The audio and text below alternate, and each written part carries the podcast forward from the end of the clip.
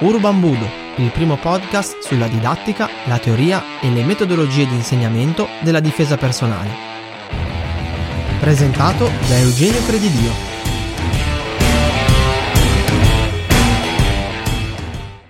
Ciao e benvenuto a questo nuovo podcast sulla difesa personale. Oggi voglio parlarti di quello che io chiamo il paradosso di Miller e del vero e unico segreto tecnico per poter eh, avere una difesa personale efficace e realmente applicabile. Uh, Roy Miller, Rory Miller, perdonami, è è stato un, un, sergente americano che per via del lavoro si è trovato in eh, parecchie situazioni decisamente non semplici da gestire e ha scritto parecchi libri che puoi andare a trovare su Amazon senza alcun problema. Purtroppo sono tutti in inglese, non esiste una traduzione ed è un vero peccato perché come per la maggior parte dei libri sulla psicologia e, e sulla parte teorica della difesa personale in italiano esiste veramente poco.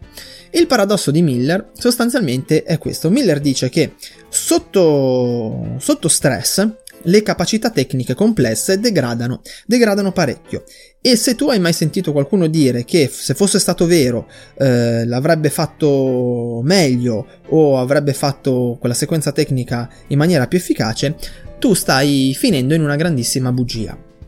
Questo perché? Perché nel momento in cui finisci in quello che viene chiamato eh, da Rory Miller cocktail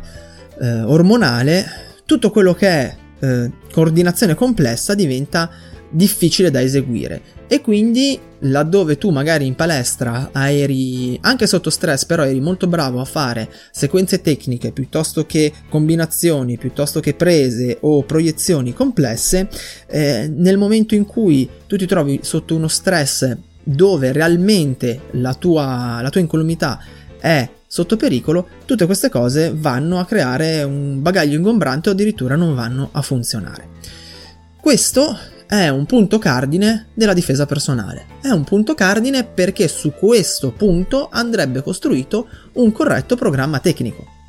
dove tutte le cose complesse, quantomeno per i livelli iniziali, vengono messe da parte e si va a lavorare solo su cose molto molto semplici, istintive e facilmente applicabili da chiunque. Io ti posso garantire che nel momento in cui effettivamente, nonostante tu abbia tanti anni di pratica alle spalle, tu ti trovi a dover gestire situazioni molto complesse e dove eh, hai il cuore che ti batte in gola e le gambe che ti tremano, andare a fare quelle combinazioni molto coreografiche, magari di calci, piuttosto che andare a fare quelle proiezioni che oggettivamente sono efficaci ma sono difficili da andare a uh, eseguire diventa di una difficoltà impressionante, senza tener conto che poi, cosa di cui non dovrai mai mai dimenticarti,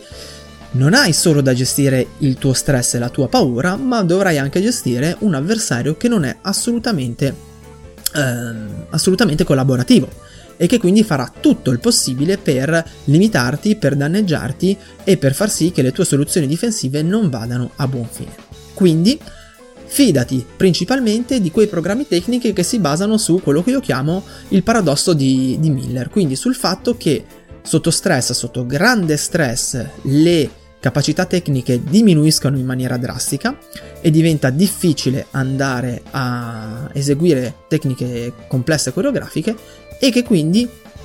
si basano su programmi tecnici, su soluzioni tecniche o difensive veramente veramente semplici. E ti giuro, quando dico veramente semplici, intendo veramente semplici. Non aspettarti robe della serie il mio aggressore mi attacca, io paro, entro nella guardia, colpisco pugno, gomito, testa, butto a terra e lo lego. No, veramente semplici vuol dire con soluzioni facili da applicare in qualsiasi situazione, come scudi, colpi, ehm, abilità di mantenere la distanza, spintoni, tra, eh, tra, eh, scusami,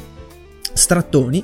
e eh, che siano soprattutto applicabili, come ti dicevo prima, non solo in qualsiasi situazione, ma anche in qualsiasi modo tu sia vestito e qualunque sia il tuo livello di abilità fisica. Perché ricordati anche che la difesa personale, una difesa personale corretta, deve essere, come dico io, eh, democratica, cioè deve essere applicabile sia da me che magari ho la possibilità di allenarmi tante volte alla settimana, parecchie ore al giorno, sia da una persona che magari è più in là con l'età e ha delle problematiche articolari o magari non è in grado di fare determinati movimenti per delle sue limitazioni. Bene, per oggi, per questo podcast abbiamo finito, mi auguro che queste informazioni ti siano state utili e soprattutto sia stato interessante. Aspetto i tuoi commenti, se ti è piaciuto e hai piacere di condividere il podcast ne sono felice e per adesso ti auguro una buona giornata. Ci sentiamo presto, ciao!